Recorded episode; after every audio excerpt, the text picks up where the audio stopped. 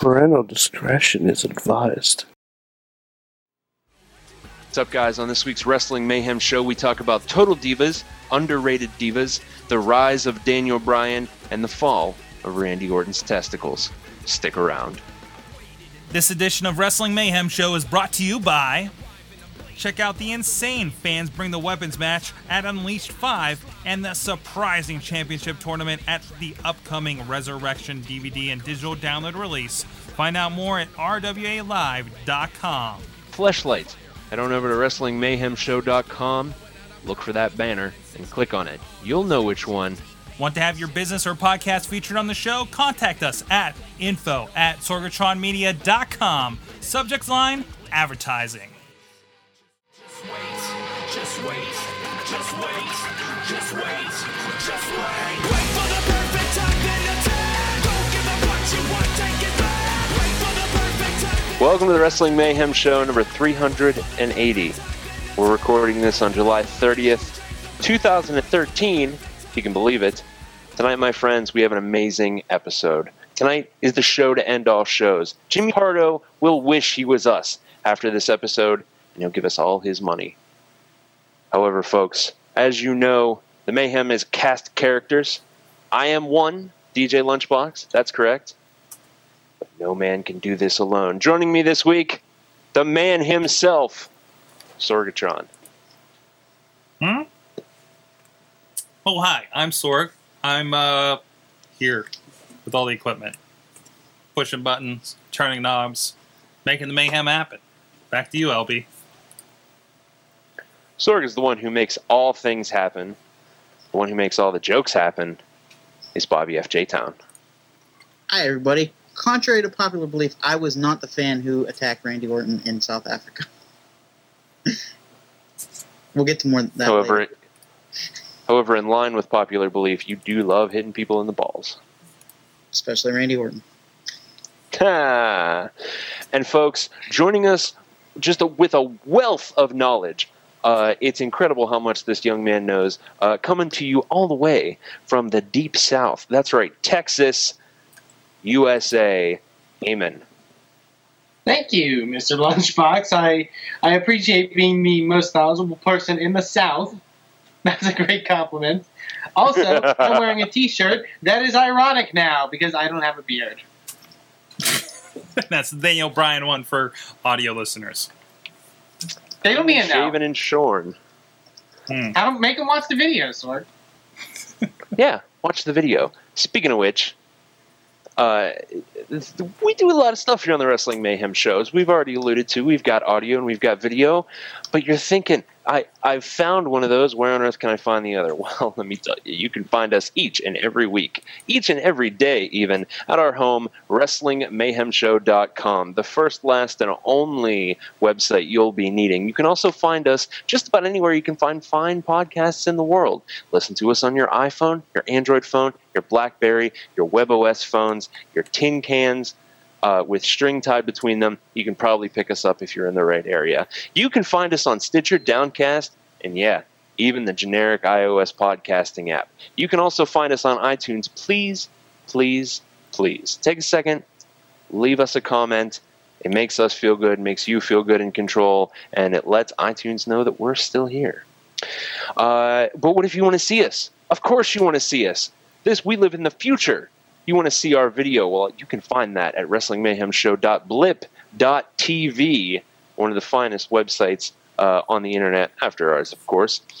We can also be located at YouTube.com/WrestlingMayhemShow for just about all your Wrestling Mayhem Show needs.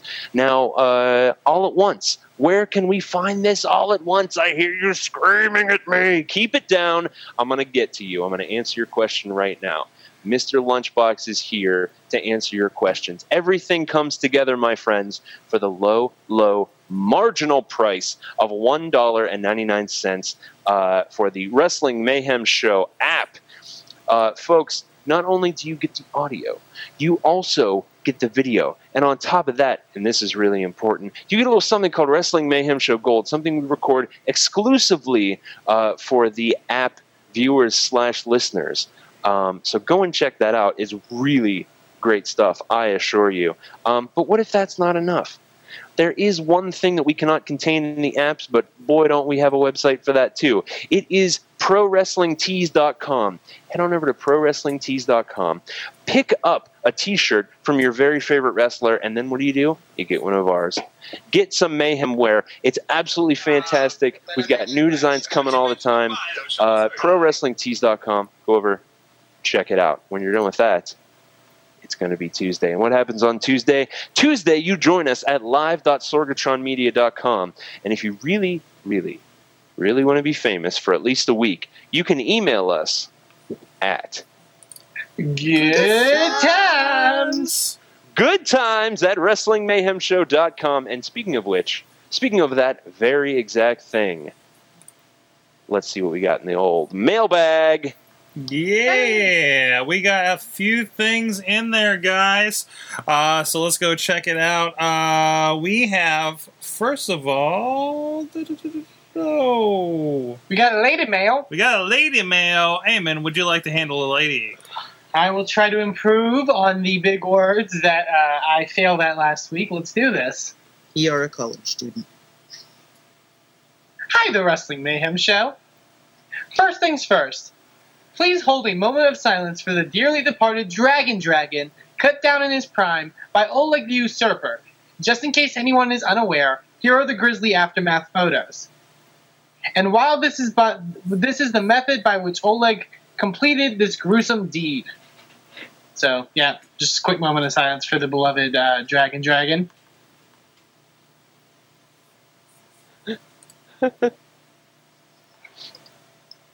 We can't have anything nice. Such a senseless loss of life. My condolences go out to his clutch of eggs that will grow up without a father. Second, Total Divas is the greatest television spectacle in the history of the universe, and I will hear no arguments otherwise. Vincent for the Hall of Fame, please. Also, what are the chances that next week's episode, Tango with Fandango, features Fandango being a bigger diva than any of the ladies? I'll say 100% chance. All right. Those are good odds. Those are betting odds. Let the A's breathe. And finally, my usual asinine and inane discussion question, what is going to be cooler? Daniel Bryan winning the WWE title by countering the attitude adjustment with a small package? Or Daniel Bryan defending the WWE title from a Money in the Bank cash-in by Randall Keith Orton by countering an RKO with a small package. My pick is the RKO counter because Daniel Bryan is the best. Your exogenous friend, leg kick TKO. Very good. Mm-hmm. So does anyone have an answer to the question? I do, of course. Yes, Bobby. Daniel Bryan turning the RKO into a small package would be something I would love to see. Either scenario would be great, though. I'd love to see that. Whoa, there's not me. I'd love to see that, too.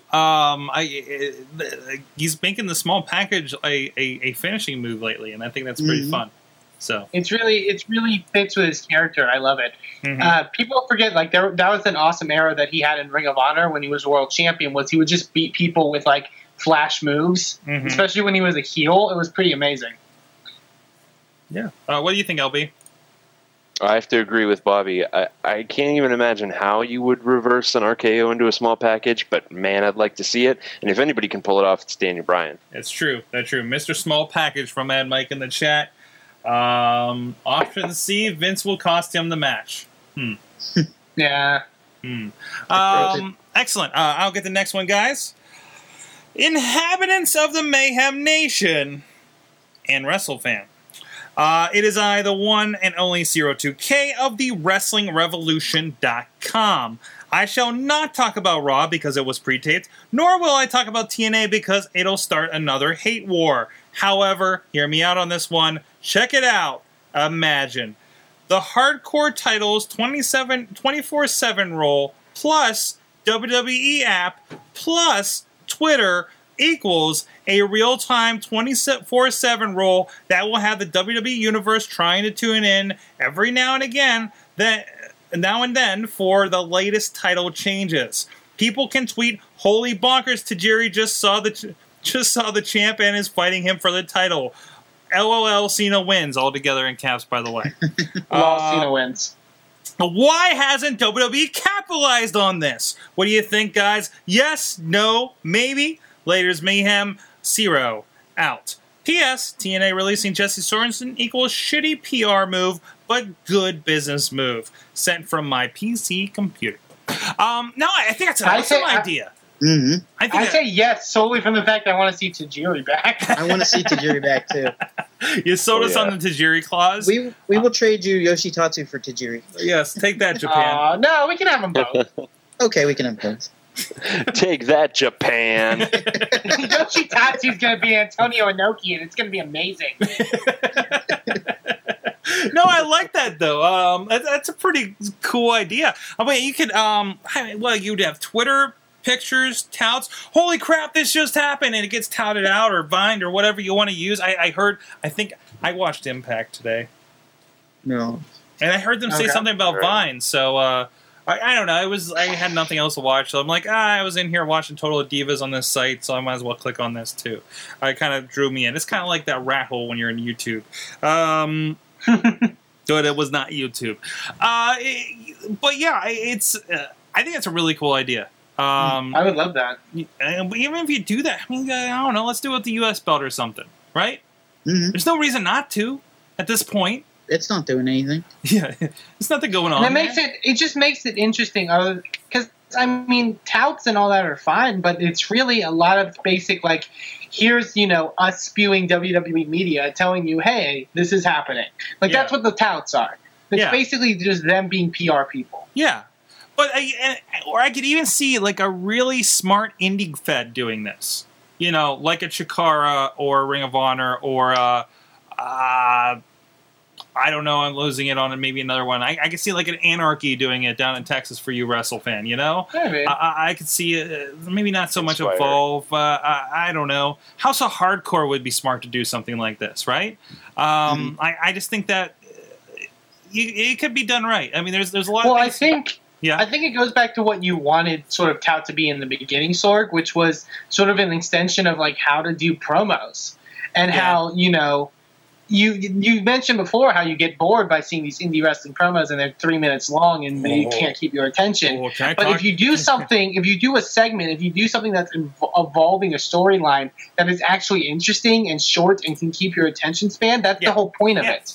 And the point of it is not for PR, dribble. It's the point to, get a quick something that will help advance the story. And you know what? You notice, though, we had a little bit of glimmer of that, at least to a point, where Sheamus, all that stuff with Sheamus when he stole Del Rio's car all happened over tout. Again, they did show... I know you groan at it, but it's kind of a similar concept, right? Really, it's precursor to what they do with the WWE app now, right? Mm-hmm. So... we're seeing little glimmers of that, but I don't know. I think they kind of get over themselves with it, and it doesn't continue, and it doesn't evolve into something more. Imagine if go to Bobby. Imagine if social media was a thing when the hardcore title was 24/7 title defense. I know, right? That would have been amazing. Mm-hmm. I would have loved to seen the touts of no, not touts, but you know what I mean. People telling us on Twitter that. The Mean Street Posse attacked Crash at Pizza Planet or wherever they were, some stuff like that would be cool. Pizza Planet. And you could work, you could work it in with the sponsors. You could have Brodus Clay just took out Tajiri at the Kentucky Fried Chicken or the Hardee's or the Popeyes or whatever the hell the sponsor is that week. Wait. Sorry, why are you going so racist with this? No, I'm thinking about people that have actually been sponsors. With, I know Hardee's and Kentucky Fried Chicken. Yeah, nobody Popeyes. Else remembers the commercial-free Raw where they had a bucket of Kentucky Fried Chicken that sat out there all night. Oh my God, Jared from Subway just showed up and hit him with a steel chair. And then you have something crazy like Jared from Subway is the hardcore champion, or I don't know, Ronald McDonald's is the hardcore champion. What the hell, Grimace? Well, guys, you realize that's what would have happened if WCW went 5 more years. This is all true. LB, let's get international. Okie dokie.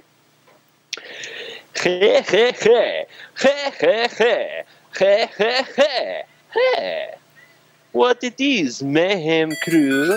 It's me. It's fan of the motherfucking year at Big PPC. So, Daniel Bryan versus John Cena has money written all over it. My issue is, can the bearded Superman take down the Ultra Superman John Cena? We will see. I hope so. Picture below is for a place I frequent in the States. Wink, wink. I would like to think that it could be have D-Bry with WWE title, huh? See the date, September 2nd. Let's hope Cena does not have built. And there's a picture. There's a picture. Hold on, bring it up here. Russian, we like Tetris. Yeah, so he sent a pictorial proof. There you go. Okay. And will this ever happen? See below. That's the next one. It is the next one. It is a picture of the Big Show saying that he will return, I think, next Monday on Raw. Mm-hmm. Yes, Big Show returns. Where is the world's largest athlete? Shouldn't be hard to find, right? Guess again. That was a fat joke, and I don't appreciate it. And now a poem thing combining my thoughts. Yeah, I know. Oh, my God, it's going to be a poem. I'm so glad I didn't read this. So, S.H.I.E.L.D., cut the music. Oh. Cut the damn music. Our own music. There's going to be a rhythm to this. Boom, boom. So S.H.I.E.L.D. is great, Ziggler is good, Wyatt's are awesome, Miz to host, you know he should, Del Rio to name his opponent, Christian RVD, and who knows, maybe it will be the great Khali, whatever is. So Bobby and I know Orton is lame. He always puts himself to shame. I wish someone would take him out of the game. His briefcase, the wood, find and replace. And who knows, maybe they will give it to a face. No! No one can replace the babyface champion that has to face. No face. 'Cause no one can see him, and no one can replace the unstoppable champion. Excuse me, as I can't finish this going to crap in a toilet and going to Ralph. Because too much Cena is bad for your health. Yes. A new champ I want. A new champ so much. Brock and Punk match. Good, but would much rather the Heyman's bunch. Mark Henry and Usos in Total Diva rules. And when Ryback sees meals, he growls and he drools. And Damian Sandow is the intellectual savior of the unwashed masses, you ignorant fools. You're welcome. I love how Big PPC thinks poems work. No, I think he needs to cut a single on this thing. That was fantastic. That was like 50 haikus in one. Anyway, questions. Who is in hope of a D-Bry versus Cena versus Punk match after SummerSlam pay-per-view if D-Bry loses to Cena at SummerSlam? Or if not, Punk, who would you include in his place? That is complicated. What do you think of October's pay-per-view name now as Battleground? And finally, WrestleFan. What do you think of Sandow almost drowning in your putrid, disgusting excuse for water the Gulf of Mexico? LOL, figured that is how he would say it. Don't drink the water. And take care till next time. It's been me. It's been the fan of the year. At Big PPC. Keep up great work. Mayhem Crew sent from me. That may have been. Well, Eamon, you answer that last question, please. Well, for those that did watch SmackDown, you in Sorg, I think you watched it. You saw the color of that water, right? Yeah, it was kind of not cool. Yeah, there was no doctoring to that. There was no doctoring. Well, the best part was the last part when he's recovered and out of it, you see stuff floating by. Yeah, so, I don't think that was. Yeah, not the cleanest place. That may or may not have been poop. Also, it's not all diapers and half-eaten tacos. Diaper tacos. Whatever those are. Well, yeah, also totally not the Gulf of Mexico, except no one questions it when WWE. Oh, geography'd be damned, man. Come on, it's pro wrestling.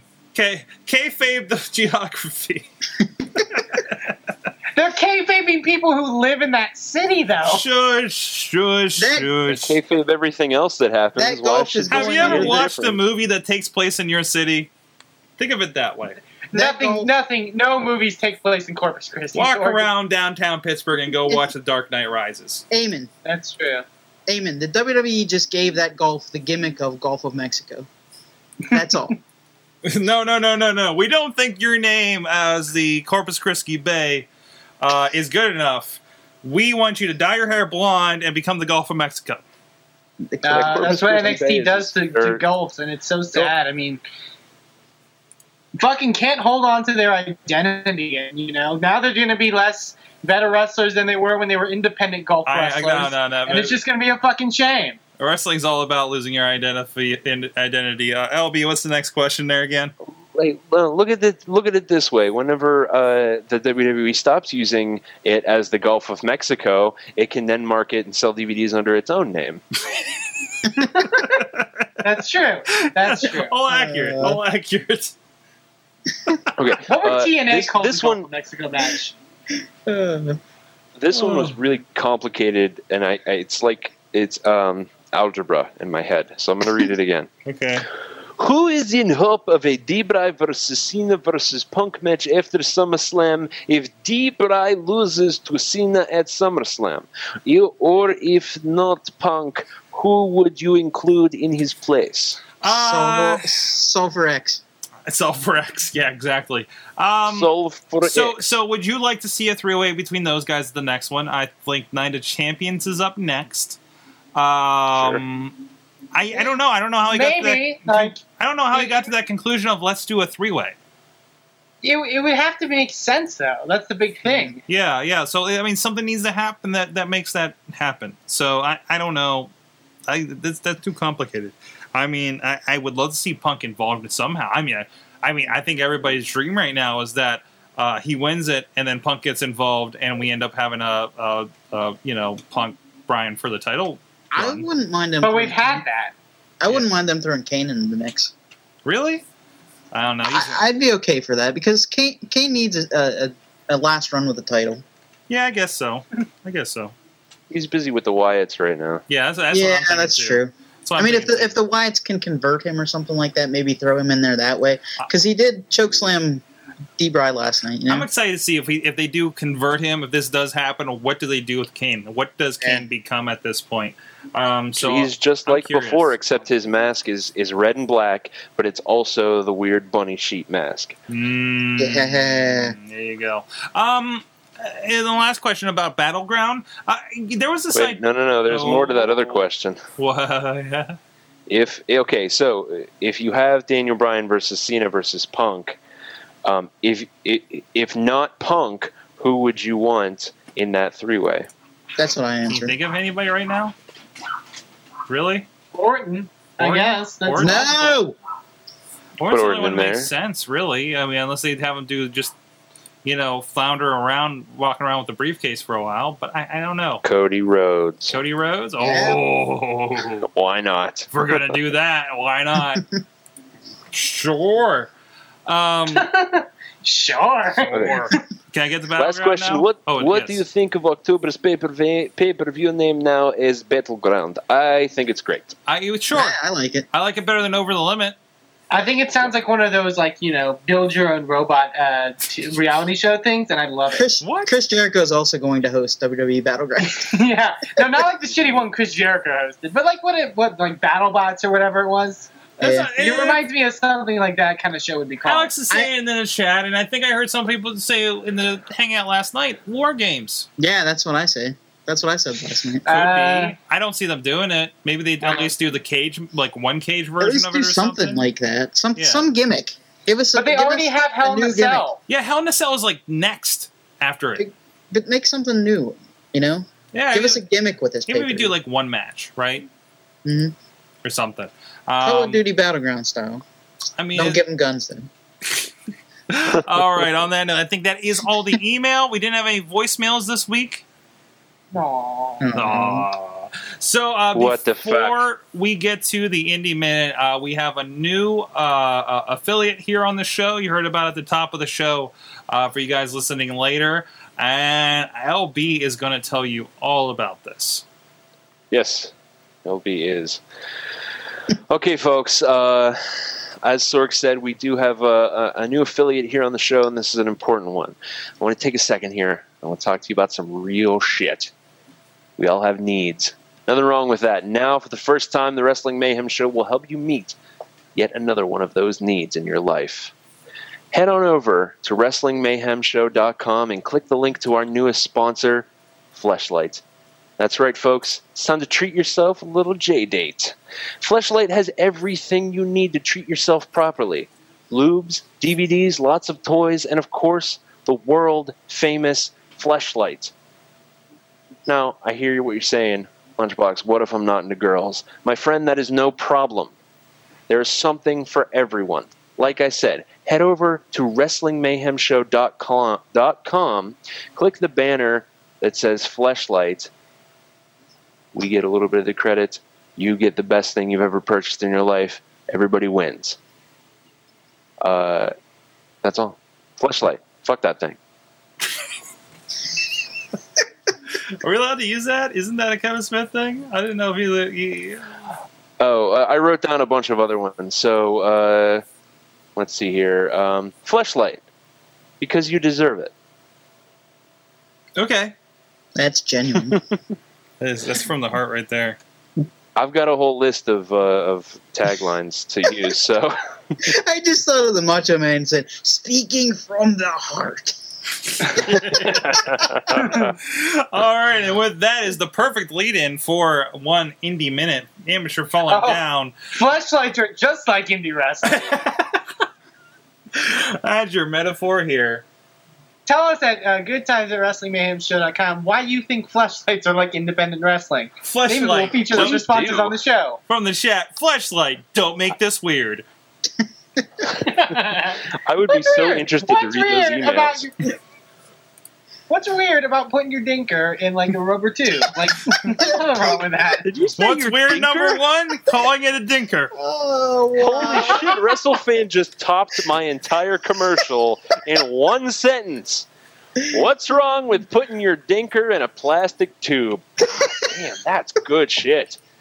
Fleshlight. What's wrong with putting your dinker in a plastic tube? And that's it. Shit's never going on my resume. Wow. So, indie wrestling. It's time for the Indie Minute, ladies and gentlemen. The first thing I want to talk about is a company that is doing a lot of cool stuff that I want to mention, and that is our good friends at Beyond Wrestling. They've always been on the cutting edge of all things pro wrestling, doing a lot of different stuff. They are one of my personal favorites when it comes to them in social media, their production value. They're really, really great stuff. Couple of news from them. You can now pre-order their most recent event, Americana, which was one of their biggest events they've ever held. It features such matches as Kevin Steen taking on Masada, Eddie Edwards versus Biff Busick. There was AR Fox. There was Johnny Gargano. There was Colt Cabana. There's tons of awesome independent wrestling names at this show that also mixed it up with a bunch of the Beyond Wrestling names.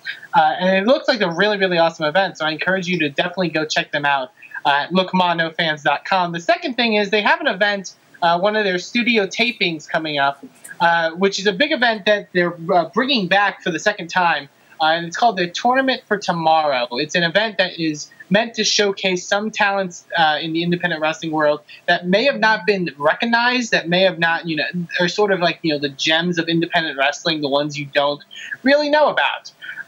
And some of the names that have been announced are pretty interesting, but the big one that I was excited about and I talked about for, if you follow me on Twitter at Eamon Dupleis, just followed, you know, just made me so happy. A Texas talent that has gone very much unrecognized and is finally going to get a shot to go somewhere outside of Texas to the East Coast and sort of do something awesome. And that's the centerfold Matthew Palmer. If you've never seen a centerfold Matthew Palmer match, I encourage you to check him out because he is absolutely spectacular. And he's going to be competing in the tournament for tomorrow, which was an event that a lot of people say was the event that took someone like ACH and made him a national name and made people, you know, recognize what he could do. And, you know, now he's working for Ring of Honor, and now he's been working in, you know, he's worked Chikara and Dragon Gate, and he's worked tons of other companies. So this is a very, you know, this is a great opportunity, and it can open some doors. So I encourage you to check that out when they release that, the tournament for tomorrow. And like I said, go to lookmonofans.com, go to Beyond Wrestling on Facebook and Twitter to interact with the people of Beyond Wrestling, and go support them because they are one of my personal favorites when it comes to independent wrestling. And also for cool events that you can check out. This is about a month away, but I found this very interesting. I love that they're returning with this over at smvod.com, Smart Mark Video on Demand. Wrestling is Fun is doing an iPay-per-view on August 24th, I believe. And also Wrestling is Cool is joining them in the iPay-per-view wheel, and they will be having a pay-per-view on the 25th. I really am starting to enjoy this Wrestling Is stuff. They have been a great extension of what used to be Chikara, and they're really continuing with that, and they're growing upon that, and it's really interesting stuff, and I'm glad that they are doing the iPay-per-views now. Smart Mark Video has always been really good with their iPay-per-views, and especially Wrestling Is Fun. They've done some iPay-per-views in the past, and they've been really great, but they're bringing it back, and they're doing some awesome stuff, and hopefully all the Wrestling Is promotions can start doing that because you get to see a lot of names that you don't get to see, you know, normally in Chikara mixed with some of, you know, really the top Chikara stars. And it's going, and it looks like a fun show. So I encourage you, if you have $9.99, go check that out or order an iPay-per-view and go check out Wrestling Is and go support them. Support them at their various websites. I think it's wrestlingisfun.com, wrestlingiscool.com, and go support them. Enjoy the passion. Yes. And the final thing that I want to talk about is another huge event coming up this weekend if you're in the Toronto, Canada area, all you Canadians out there, and that's Ring of Honor's All-Star Extravaganza. This looks like an absolutely amazing card. August 3rd in Toronto, Ontario, Canada. It looks like a really great show. The main event, and this is semi- spoilers from the Ring of Honor tapings, but Ring of Honor has made this known because it's such big news. New Ring of Honor World Tag Team Champions Rocky Romero and Alex Kozlov, the Forever Hooligans, who are also the IWGP Junior Heavyweight Tag Team Champions in Japan, won the tag titles at their recent TV tapings and from Bobby Fish and Kyle O'Reilly. They are the new tag team champions, and they will be defending those belts at All-Star Extravaganza against the American Wolves, Davey Richards and Eddie Edwards. There's a lot of great talent in this show. Paul London taking on Michael Elgin. There's Brian Kendrick taking on Kevin Steen. There's a lot of more talent from New Japan Pro Wrestling. Kushida, who's an awesome talent from New Japan, is going to be debuting. The Young Bucks are returning to Ring of Honor after a long disappearance from ROH. It looks like a really stacked card, so if you're in Toronto and you want to go check that out, I encourage you to go to rhwrestling.com, go to All-Star Extravaganza, and go see some of, you know, go see the number 3 promotion in the country and see what they can do on, you know, on a huge night for them where they, you know, convulge a lot of great talent from all over the world. So like I said, go to rhwrestling.com for more information. And whatever you think of ROH, they have definitely always delivered when it comes to a live show. Even the TV tapings are way more entertaining than a Raw or SmackDown taping or anything like that. So please go check that out. Excellent, man. Excellent. Sorry, the chat room's still in the dinker stuff. With that, guys, we're going to go to Gold, see what's going on from local wrestling here, and be back with Remember When. Fun with it. I want to look at our viewers while I'm talking about the Fleshlight. What if we do something with Divas? Oh, yeah. That was released. Dinker, a word used only by people with half Mexican friends. They usually use it when referring to most anything. Yeah, and you can have like 1, 2, 3, 4, answers, You can say, yeah, it's awesome, no, it's not, I'm indifferent, or who the fuck is Ron Van Dam?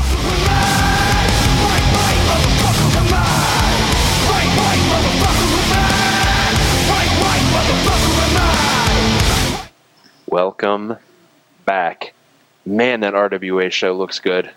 I'm getting my copy. Are you? Folks, let's take a quick trip down memory lane.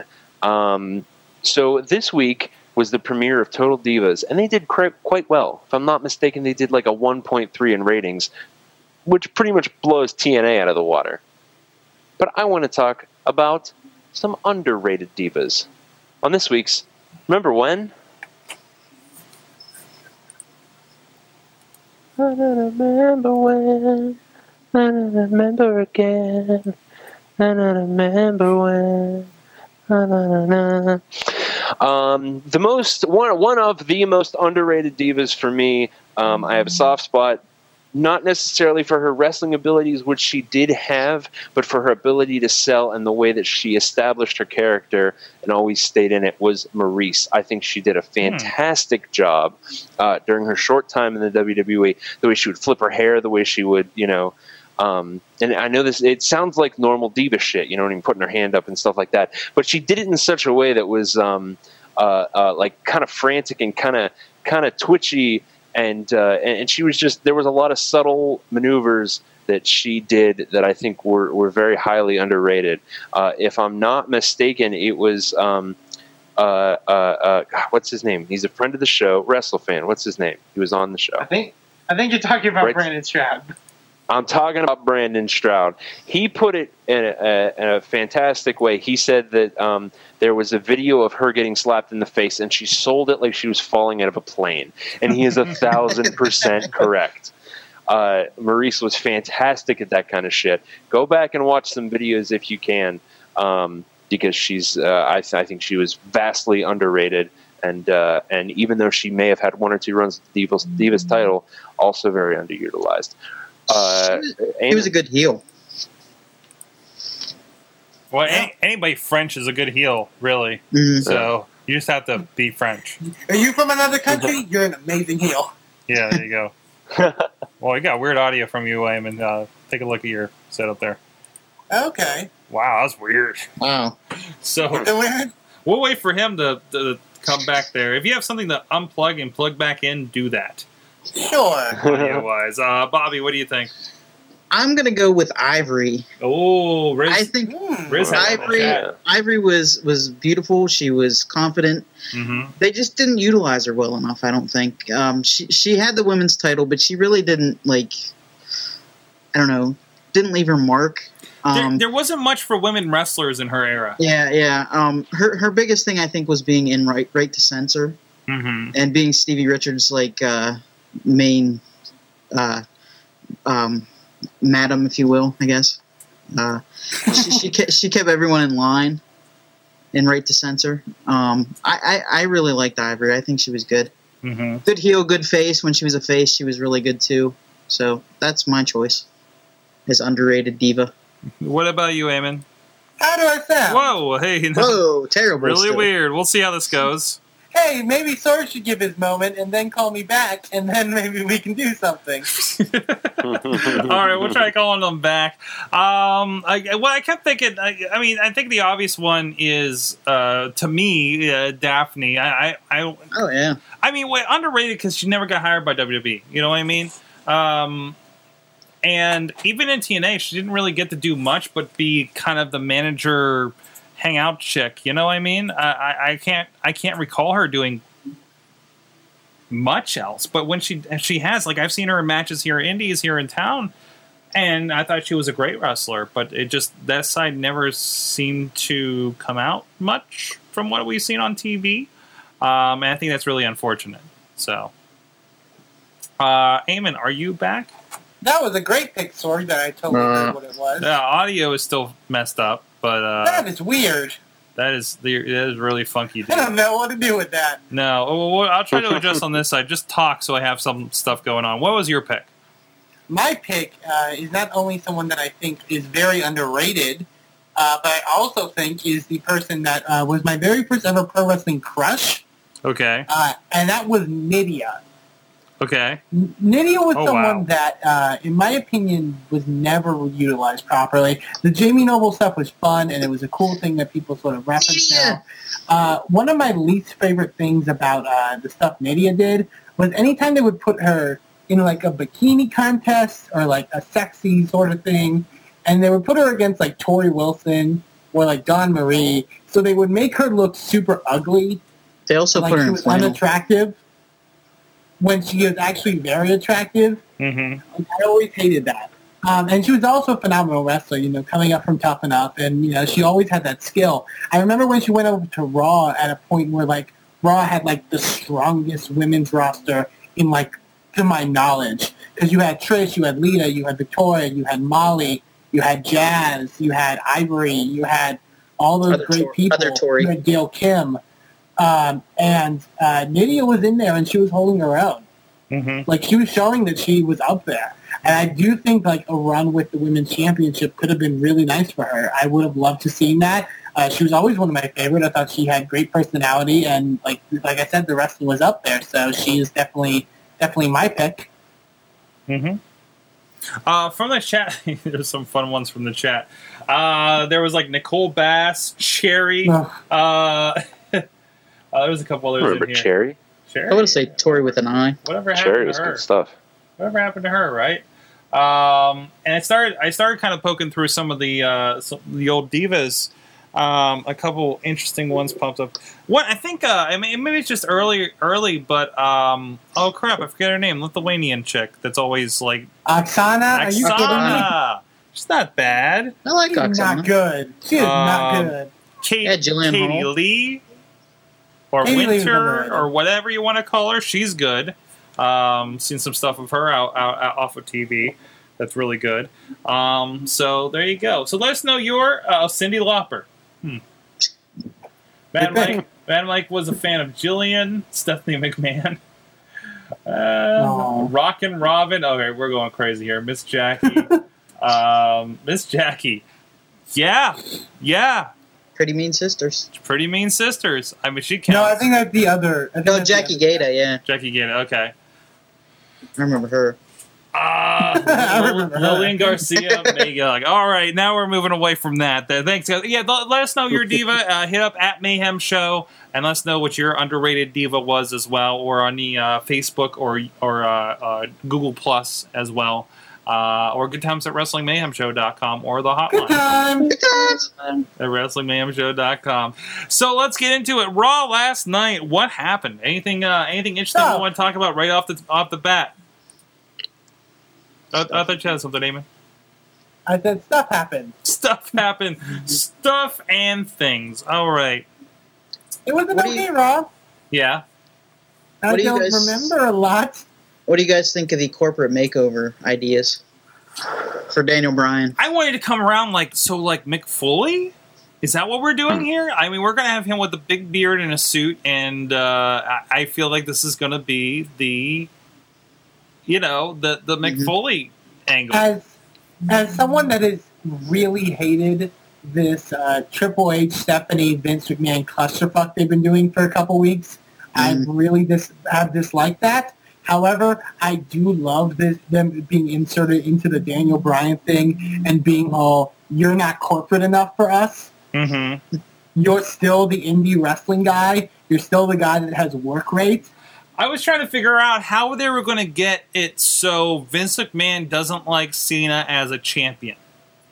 When we go back from the Stone Cold, you're not corporate enough, Daniel Bryan, you're not corporate enough, I don't like your attitude, and like what could you possibly say bad about Cena to make him not be the champion you want as Vince McMahon? And he doesn't. That's. I thought they did a pretty serviceable job. It's obviously all in, you know, Vince's head, you know, as far as the perception goes. But that's a belief that a lot of people have. And, you know, it very well could be a true belief, and I don't know, but there's a lot of people that believe that everything is set on corporate. Everything is set on being marketable. Everything is set on that to the point where they don't believe in anyone that has work rates or don't believe anyone that can put on 25-minute matches. I'm talking about him turning on Cena. Well, yeah. No, the Cena stuff's interesting, too. Yeah. But I'm saying, like I thought it was going to be tough for him to come around and say, I don't like Cena. He's not my kind of champion. Mm-hmm. He's turned on Cena in the past, though. Okay, what was the basis then? Haven't they a feud before? I can't recall there being that. I remember some kind of feud or some kind of tension. It was basically something along the lines of, you know, it was really normal. Vince wants you to do something, Cena won't do it. You know, there wasn't much to it. I thought it was during the Punk stuff. Like Vince was opposing Cena at points. I can't recall at that point. But either way, but I really like how they're building up to this. It's feeling like a big deal, and I really like the idea that Cena Bryan is going to main event SummerSlam. As low as we probably think of SummerSlam compared to a Money in Bank these days or something like that, this is still, you know, it is one of the big four with that history and everything. This is still a big deal. The story of the match has actual ramifications. And like I said, there's a lot of people out there that do believe in what the story is all about and that ideal. So I think it allows people to get really invested in it. It is really interesting that they're echoing a lot of the stuff that we hear in the dirt sheets. And there's been speculation. I know they've been talking about a lot alongside the Reddit user that's been putting out the spoilers for the last 7 months. That there are a lot of cases where they feed the dirt sheets information to kind of, you know, muddy the waters as far as what information is what. But this idea that we hear, Vince doesn't like Bryan for his size and everything, and to have him come out on TV and say the exact same thing, that seems a little speculative to me. Or like the reports that came out that Cesaro wasn't getting pushed because they thought he was boring. Like those reports. Like I do think a lot of it is very much bullshit and dirt sheet, you know, just stirring up shit or whatever. Mm-hmm. But you know, I don't know. I think it's extremely complicated. I don't believe anything a dirt sheet says, but I do think there's a lot of people, and that the mentality has been there for the longest time that if you are a guy that is here and is loved by people solely on work rate, or on the fact that you can put on a 25-minute match with somebody, like we saw Daniel Bryan and Cesaro do, you get looked. Now you don't necessarily get looked down upon, but you're not even considered. Mm-hmm. And that's the ideal that's been happening for so long, and that's the thing that's been ingrained in people, not necessarily that read the dirt sheets, but just, you know, independent fans and just anyone in general. Like that's the belief. Nobody thought Daniel Bryan was going to do anything. Or at least there was a fear in people's mind that he wasn't going to do anything. Yeah. Mm-hmm. Yeah, and I really go back to, I really think Daniel Bryan, with that crowd response, is seriously on a Stone Cold level right now. Mm-hmm. As far as the fans are consistently exploding behind him. You can blame it on the catchphrase, you can blame it on, or say it's actually, people are actually getting by this guy. You know, yeah. I think the catchphrase plays into it. It does, because, you know, people want to chant stuff. Exactly. But like, how I tweeted it last night, how great was it seeing somebody like a kid who was like 7 or 8, maybe, wearing one of these T-shirts, doing the yes chant. Like, this isn't the T-shirt people grab it at WWE events. If you're a 7, 8-year-old child, you grab the Cena shirt, you grab the Sheamus shirt. Yeah. Mm-hmm. You know, you don't grab this shirt. You grab this shirt because you know who Daniel Bryan is as Bryan Danielson. Exactly. He's a likable dude, you know? Yeah. He's a very likable dude, and he's made himself a compelling and, you know, marketable thing. Mm-hmm. Yeah, he's learned how to play that game, and I think that makes him such a you could say deadly weapon as far as markability and, you know, somebody that can put on a show. You know, he's done every aspect that we would want out of him. I got something else. Now, and also, as far as that, you know, how hot he is, and everybody's talking in the chat room about that too.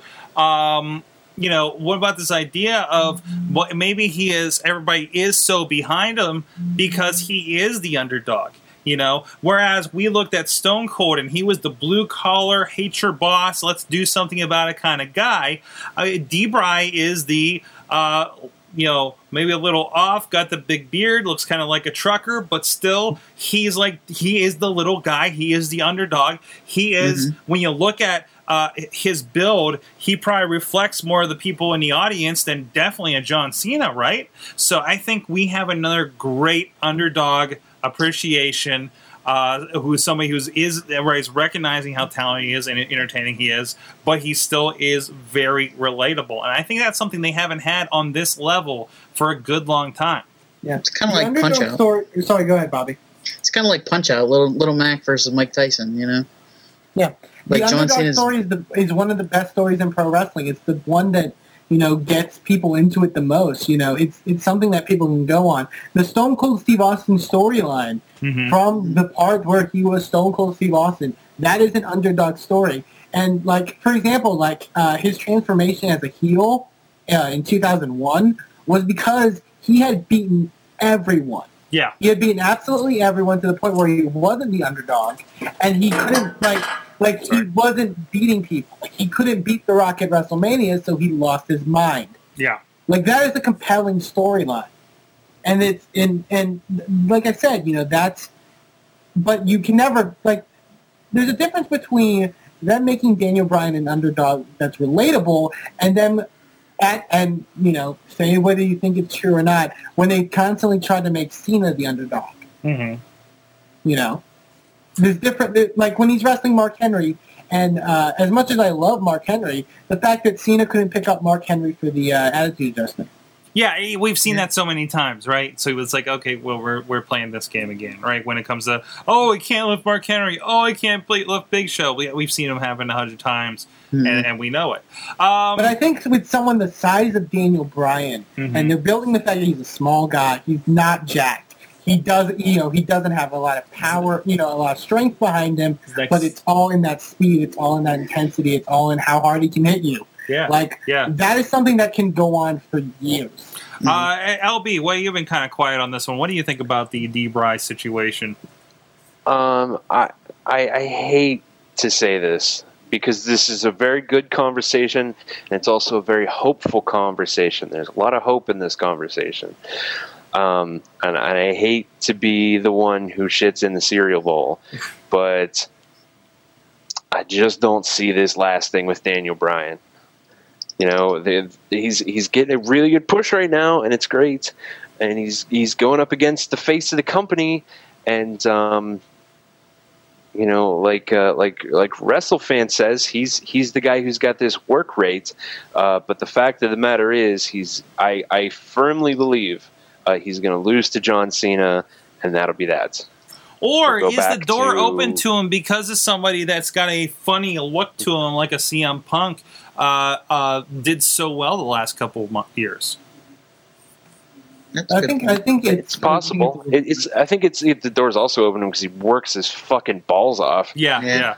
You know, just like CM Punk did. Yeah. Who's to say John Cena can't beat Daniel Bryan at SummerSlam and Daniel Bryan not lose any steam? How did you fix your audio? It's what I want. I have no idea. What did you do? What is magic? Beautiful. He's a wizard. Thank you. I like this idea, and I've heard this a bit too. Like this idea that maybe these are the new everyday man, smaller guys that bring in a new Bret Hart, Shawn Michaels type era. You know, I mean, look what's happening every time Daniel Bryan gets in the ring with a Seth Rollins or a Cesaro, that's when you see things turn up, right? Like, I keep saying, every time I see, like, those guys in the ring like that, they take their moment, and they wrestle like their lives depend on it. These guys, I think these are the guys in the company that realize we've done this for so long. You and I have done this a million times. We are on the biggest stage we're ever going to be on doing this thing, you know, aside from WrestleMania itself. They know how many people are watching, and they want to be remembered, and it's fucking working. Mm-hmm. Right? It really, and I know we talked about this before, but ROH has seeped into WWE in a fantastic fashion here. Mm-hmm. Because isn't this, when you start seeing stuff like that, is that trickling in exactly why, you know, LB, why you dig on your old ROH DVDs, right? You know, it is seeing matches like that. It's... Mm-hmm. Sorry, go ahead. I didn't know if you had. Sorry, I was trying to feed into LB, but you had something to say. I'm sorry. But it's... I was going to say, it's like when we had Dutters on to talk about the Attitude Era. Yeah. And how there was that period of time in the Attitude Era where it was not about wrestling. It was just about your character. And it was just about having a story. It's not... I get what you're saying with the ROH thing, but it's not ROH. It's just good wrestling. Mm-hmm. And, you know, that we've lived in an era where now you have to be a good wrestler. Yeah. As opposed to the time where you didn't have to be a good wrestler, you could just be a character, and you could do some stuff, and you would still be fine. Yeah, exactly. Now you have to hold your own with a Cesaro and a Daniel Bryan. And we've seen people like Jack Swagger do great stuff. You know? Like, we've seen him have great matches with, like, an Alberto Del Rio. Dolph Ziggler wasn't really an ROH guy. Like, and he realizes that he has to have spectacular matches now. Mm-hmm. And he does. Yeah. Exactly. And he does. Exactly. Well, yeah. Other than that, we all watched Raw last night, but I want to know how many people here watched Total Divas, which I keep calling Totally Divas for some reason. So I apologize for that. If you noticed that on my Twitters, I realized I completely botched the hashtag earlier today. So, well, did everybody watch it? I caught it today. I watched it last night. Everybody caught it. Regrettably, I read a recap. You're even a watcher. Okay, all right. What do we think of it? Are we happy it exists? It was television. I'm hearing a lot of people saying it was crap, and I'm hearing a lot of people saying it was very entertaining. I think it depends. If you're somebody who's entertained by that kind of show, it was probably entertaining. If you're somebody that's entertained by, geez, I don't even know how to do this. It felt like Keeping Up with the Bellas. It did. If you believe, I really don't believe anything that happens on that show is legitimate whatsoever. I think that show is as real as what we watched last night on Raw. I'm sorry. Right. I can't believe that these girls are this catty in real life. You know what I mean? And John Cena bought me a Range Rover. I mean, everything is... And the ring thing, it's like, didn't we get the report about his divorce? Like, it wasn't like a few weeks before when that was filmed, you know? That's so ridiculous. The big problem I have was there a story, basically, about how Natalia's like the ugly duckling of the group? Yeah, you know, that's basically what they're going for. So that's why they had that match on Raw where she wrestled Brie Bella and Nikki came out making duck noises. Yeah, what the hell was that? But the problem is that episode was filmed before WrestleMania. Yeah. Yeah. So why are they doing anything with it now? Well, it's gonna be a little weird because they're going to try to do stuff on Raw that pertains to the show. That's stuff that happened 6 months ago.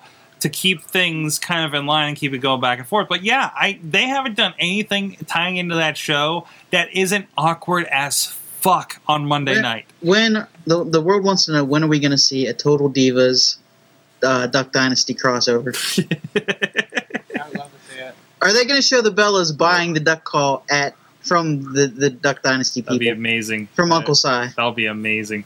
But I mean... I don't know, and it felt like that conversation that he had about the ring seemed more daunting than fighting The Rock on the main event of WrestleMania. You know, I also don't. I can't. I mean, again, not really knowing the inner workings, but if you don't know a week before WrestleMania that you don't have a match, you probably don't have a match, right? Yeah. I mean, it seemed, I mean, you know, not being there, but that seems like how that would work, right? Like, everything seems to be pretty set in stone. You see, like, 7-9 matches on a WrestleMania card. You can't squeeze much in there. So, yeah, I don't know. I maybe watched the show just to see clips of Daniel Bryan and asparagus. All right, why not? All right, sure. No, for those that don't know, asparagus is the name of his dog. Oh, good. LB, recap. How did the show come off on recaps? Recap. First of all, I've seen enough reality television and parody of reality television that I had a pretty good idea of what was going on in my head when they mentioned that they were saying something as a talking head. You know, I could see it. From what I read, it was exactly what I kind of thought it would be. You know what I mean? It's taking things that are actually happening and letting them happen. And in most reality TV, they use a lot of editing to spice things up. And there's a lot of setup too. It's like great. Yeah, there's a lot of set, and they handpick their personalities of the contestants as well, so that they don't have to do as much editing. But on this, they couldn't handpick the personalities as much, so it's editing and storylines. Yeah. Johnson's. So I mean, it's entertaining for what it is. I'm glad it's successful. It's something different, and I'll probably actually watch it if it shows up on Daily Motion. I don't have cable. It did. So, but yeah, it's. I'm actually surprised it's not on Hulu Plus, considering. Or maybe we'll on delay. I don't know. I'll keep an eye out for it and report back. Cars says in the chat room, the most important thing about Total Divas is that it did better ratings than Impact. True. Yeah. True. Can we talk about an update from our story last week? Well, let's hold on to that for a moment. There. I do want to call attention to if you are a recap fan like Mr. LB, if you draw your attention over to WrestlingMayhemShow.com. Do you keep saying recrap? Yes, I did that one on purpose. Mad Mike. Okay, I couldn't tell. Mad Mike does review Total Divas, so you can go over there and check that out. As well, so he does a great job with TNA reviews. Mad Mike's watching the thing that you don't want to, so you don't have to. So go check that out, and while you're there, go check out our sponsor. I just wanted to get you guys into that because it's hard to stay up on Sunday nights. I understand that. So what did you want to pick on, Eamon? So yeah, TNA's horrible. Out of the many people that were released from the company, from specifically the ones that were the gut check contestants, for those that don't know, there was a female gut check contestant that won named Taylor Hendrick. She won her gut check. She got like a match on Impact. Then she went to OVW, and then she got like another match on Impact. And then they got rid of her. And it's come out today in interviews post her release from TNA that an official for TNA told her at one point that she was too heavy for TV. Not only that, specifically, they told her this on her birthday. Oh, sad birthday. Because TNA doesn't think like rational human beings. I'm sorry, like she even said like she was like a size 3 at the time and everything. Yeah, that is too heavy for TV. Apparently, I can't. That's ridiculous. If it is, I have a question. Yes. Will there ever be a time when we stop being surprised at TNA's awful, awful decisions? No. Mm. Oh, but did we mention about Ask Dixie last week? I think we did. We said we should follow it, and there was a statement. Follow it. But the president scolded us. Has released a statement about Ask Dixie, and we all just got sent to the principal's office. Oh no! I told people I literally want someone to take that statement she released and read it over a PA at a high school. Boys and girls disciplining us because of her shitty company. Yeah. Yeah, how dare you? I'm going to fire a bunch of employees and then open up in a public forum that you can ask me whatever you want. How dare you then ask me whatever you want? That is true. I'm going back even in the other question. It's like, oh, she was too much for TV. It was like, yeah, but what is ODB? What is... Awesome Kong. See, that's the difference. They're not making fun of Taylor Hendrick. Her gimmick is not to be a joke. I see. I don't know. It's ridiculous. But good for her. She's already doing Shimmer and stuff like that. So yeah, she's booked on like all the female wrestling. Sure, she's. And even Jesse Sorensen showed up right away on the Indies. You know. I go back to and TNA, and again in our principal office statement, it went back to how we're going to cycle through talents here and there, bring back names and everything to keep things fresh, right? This kind of thing. Everybody that gets picked up from a Zima Ion to Jesse Sorensen to a Taylor Hendricks now, even if I know it's not the same as going on WWE and really kind of getting a name, but at least you get to say, as seen on Spike TV's TNA, their price, ideally, I would hope, goes up to the indie promoters. So, and hopefully they're smart enough to capitalize on that, because in the end, when you're in the wrestling business, when you're a wrestler, you also have to be, in the long run, a good marketer and business person, you know, which I know not a lot are. But I feel... It's shitty what the company does by cycling these guys out. You got a job, you don't have a job, let's pull something else in, et cetera, et cetera. I think it's got to be at least somewhat helpful to these guys to at least have gone on there and said, hey, I've been in TNA. I think it is, and I think, like you said, they will benefit from getting more indie bookings because of it, or getting more paid because of it. But I do think that the ideal of we're going to cycle in these newer talents that you've never seen before, and aren't that you don't have enough time to get a connection with. That's true. That is true. Why would you care when they come When's back? The last time somebody cycled in like that and then actually kind of stuck around to become a Samoa Joe or a Magnus or a even to that. Name one that was cycled in. Exactly. I that's why I think we kind of get tired of people at a certain level. Is like, okay, we got Mr. Anderson. Okay, we got these guys that on the card start from Chris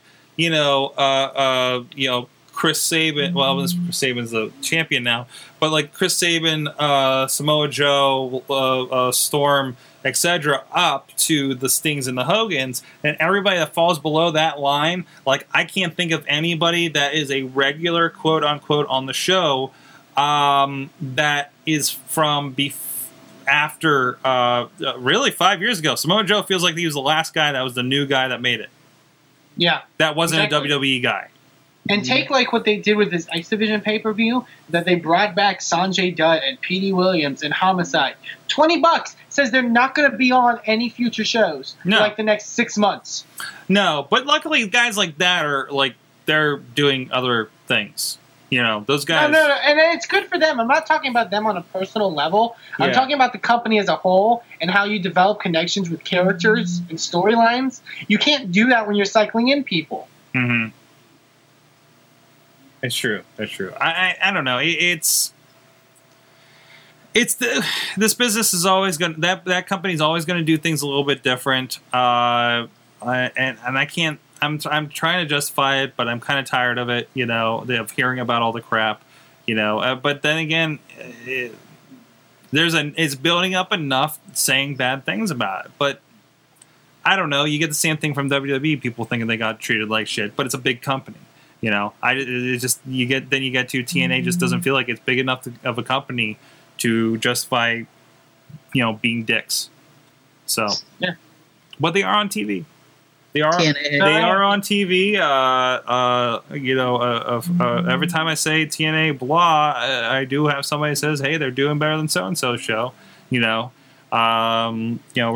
that? I'll tell you off air who's saying that. Let me talk to that. But they're doing better ratings than ROH. They're doing better They're doing. They are considering. And this was something else that was told to me. There was like, well, if you think about it, whatever you think of them, whatever you think they are compared to WWE, TNA Impact consistently does better than most anything else on Spike TV. That's true. Mm-hmm. Probably for a high fraction of the cost of some of that content, right? There's a reason we have reality TV all over the damn place, because it's dirt fucking cheap. And wrestling, you know, on that level, the way they're doing it, you know, has to be, you know, pretty cheap in comparison to some other productions. Except for Bar Rescue. Bar Rescue? Yeah. It's an awesome show. So TNA wishes it could be Bar Rescue. Guys, on that note, please let me... Wait, I'm sorry. I am so sorry. I am so sorry, because we have got to look at this video. This is weird and sideways, apparently. But this is... I think I queued it up to the point where the guy runs in the ring. Okay, so there's a guy sneaking up Randy Orton. He hits him. Ow. This is not me. What is that? This guy was serious about running in there. But apparently, from the reports, is like he shoved Biggie Langston and then got into the ring and did that. Oh my God! Security let that happen. Oh my God! And please, people, learn to fucking hold your iPhone. Oh my God! I hate this. Randy Orton's floating. I hate this. What is this? Easy. The guy? Is this the guy at ringside? Hold on, maybe. I don't know, but it's like a 3-minute video, and that's like the only point where something happens. So. Also, learn to edit video. YouTube has a video editor. Come on, guys. Guys, what'd you learn from wrestling this week, Bobby? I learned I was not in South America. And I learned that I think Daniel Bryan's going to be John Cena. Whoa. I have that feeling. Throwing that down here, huh? Throwing it down. Whoa. That's my prediction. Wow. What about you, Eamon? I learned from wrestling this week. If you are an employee of some sort in WWE and not an actual wrestler, your catering is awful. Like, they had like tuna salad and like wheat. And it gets slapped in your ear. Yeah. Hi, Ricky Starks. Oh, my God. I'm glad you got that tuna salad out of your ear. We didn't know if it was tuna salad or oatmeal. I talked to him. He clarified it's tuna salad. Tuna salad? Okay. Yeah. It's cool to know indie wrestlers that get tuna salad. What about you, LB? If you had told me a year ago... Whoa! Oh, Sleepy Robot! That was awesome timing. I'm still here. Yes. That was perfect. That was spot on. If you had told me 1 year ago that the best way to improve Kane at this point would be to take his mask and turn it into a weird sheep mask, I would have said, where is your time machine? Because I am interested. Why are we talking about wrestling when you have a goddamn time machine? Wow. Wow. Anyway, I got you. Yeah, I got all you guys. From the chat room. Sorg? From the chat room, Tony Garza learned that Vince has gone back to his Attitude Era hair. I'm sorry. Riz learned that Virgil has a radar attached to his rotted brain that attracts him to people wearing wrestling shirts at Comic-Cons. Cars learned that our target audience is truly 18 to 35, given our new affiliate. Texas Anarchy learned not to mumble next to Ryback while he is getting catering. Mad Mike learned, that the Funkadactyl is dating an Uso. Oh no, I lost it. Oh no, and they have not made this a thing on TV. Yeah, there you go. I learned that Jimmy Uso's real name is not Jimmy Uso. Yeah, that was a revelation. John? Like, John is not marketable, apparently, right? John isn't Samoan. Sounds like John Cena. We have one too many Johns. I am so sorry, WrestleFan. I forgot to bring this stuff up during the Indie Minute. Maybe I'll have to earmark it for next week so I can... talk about it at length, but I went to Detroit this past weekend. There's a certain project coming up. I think you can figure it out if you look at my pictures on Google Plus or Facebook or my tweets over the last weekend. So I got to hang a little bit and check out some wrestling shows up there. One actually in Detroit, one in Flint, Michigan. And so I learned about wrestling that's not for wrestling fans. And in that case, and I won't go too far into it, but one is the Squared Circle Review, which, and if you look at that, you probably can't tell on the video feed, but that under Authentic Attractions is one Zach Gowen under the a ring name of Pogo the Wonder Boy. So there was Invisible. There's a group called Creative Control with two Ks, including one guy named Triple J. Then they're fighting for the Bible Belt. And there's some. If you just look up Squared Circle Review on YouTube, you can find some clips, and I think you have a pretty good idea. Think how Chikara has the live commentary during their live shows, added with a live jam band that performs during the matches. There's a guy named Clowntown? I didn't see the Clowntown, but I did see Hobo the Clown, and he was in a wheelchair being escorted by Dr. Goofy. There was a mime. There's several Sasquatches. Several Sasquatches. The what is it? Help me out. The Assyrian Portal guys? Yes. We're both there.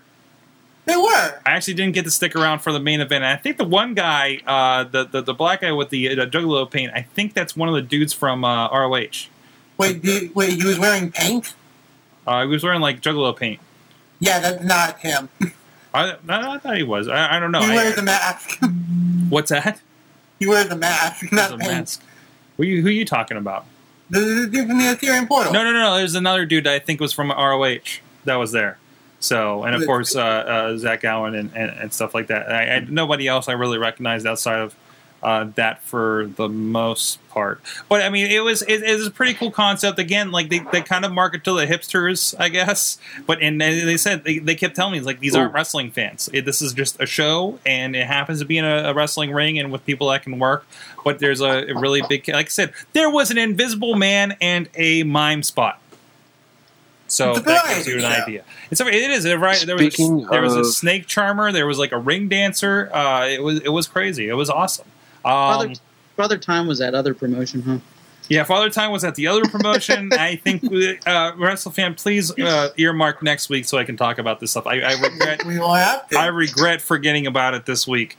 So we'll do that. Guys, Wrestling Mayhem Show. Check us out, WrestlingMayhemShow.com. What? There was, if we're talking about like low-level wrestling shows that appeal to hipsters, there was actually a wrestling show in the city of Pittsburgh, like in the city limits in Lawrenceville, and I didn't attend, but a friend of mine did, and I saw pictures. Mm-hmm. Nobody who was known for anything, except for one guy wrestled in a gorilla suit under the name Sam Squatch, and I'm not making that up. Oh, get me more information on this. That's the best, man. They fought in a bar, and they were like hitting each other with cans of PBR, and the crowd started chanting nacho cheese. So they threw nacho cheese at each other and hit each other in the head with nachos. Get me more information, dude. This is a promotion made for us. Exactly. Yeah. Exactly. But yeah, we'll get into that. But hey, guys, Wrestling Mayhem Show, iTunes, Stitcher, Spreaker, Blip TV, Roku, YouTube, video and audio versions. Go subscribe, rate, please comment. Also, drop us a line to our email address. Good times at WrestlingMayhemShow.com. And also drop us a line at 412-206-WMS0 by the app WMS Gold. And also, if I can get to it, we got new shirts. Did anybody see these new shirts we have? I love them. If you go to Pro Wrestling Tees, the great Alex Kars, he's been known. He's done a Chikara memory shirt. He's done a turtle wiener shirt. And I said, sir, I would like you to do a shirt for us. Alex Kars did a shirt with a turtle wiener on it. That's what you just said. No, it was for the turtle wiener. It goes with our new sponsor. But if you go ProWrestlingTees.com, if you go to podcasts and YouTube, and you'll find us, the Wrestling Mayhem Show. Look, there's some familiar faces. And you can check out, you can, of course, get the classic logo, but you can also get the Property of Mayhem shirt. They're all $19.99 plus shipping and handling. 2X and up are size up. I got my order in, guys. So I'm hoping to be sporting those on the show. So please, that's another way, not only doing that, clicking on the Fleshlight links, you can go over there. Support the show, guys. We're giving you as many ways as possible to support this show. We have some ideas. We want to do some big stuff here in the coming year and improvement to how we're doing this thing. And we can't do that without getting some money for it. So we have stretched the budget as thin as we can go. So we need to try. So if you dig the podcast, if you dig what's going on here, please check out the t-shirts, check out our sponsors, click that if you're going to get a tube and all that kind of stuff. So guys, thanks a lot. Thanks to our awesome chat room, live.sorgatronmedia.com, around 9 p.m. Eastern time here every Tuesday night. live.sorgatronmedia.com, and all your new guys that jumped in all night from Justin TV, that's where you can join the chat room, is that URL live as well. That's it, guys. Thanks, Bobby, for checking in. He's in here because of the straw poll that we tried earlier tonight. I kind of like this method for getting people on the show. We're going to be trying to mix it up with some other guests here in the near future, some people wrestling or used to wrestle. Or you could play it like Family Feud and just have us, like, the winner of each week stay and go for fast money. There you go. We'll have fast money at the end of the month, right? Thanks, guys. Mayhem out. Just wait.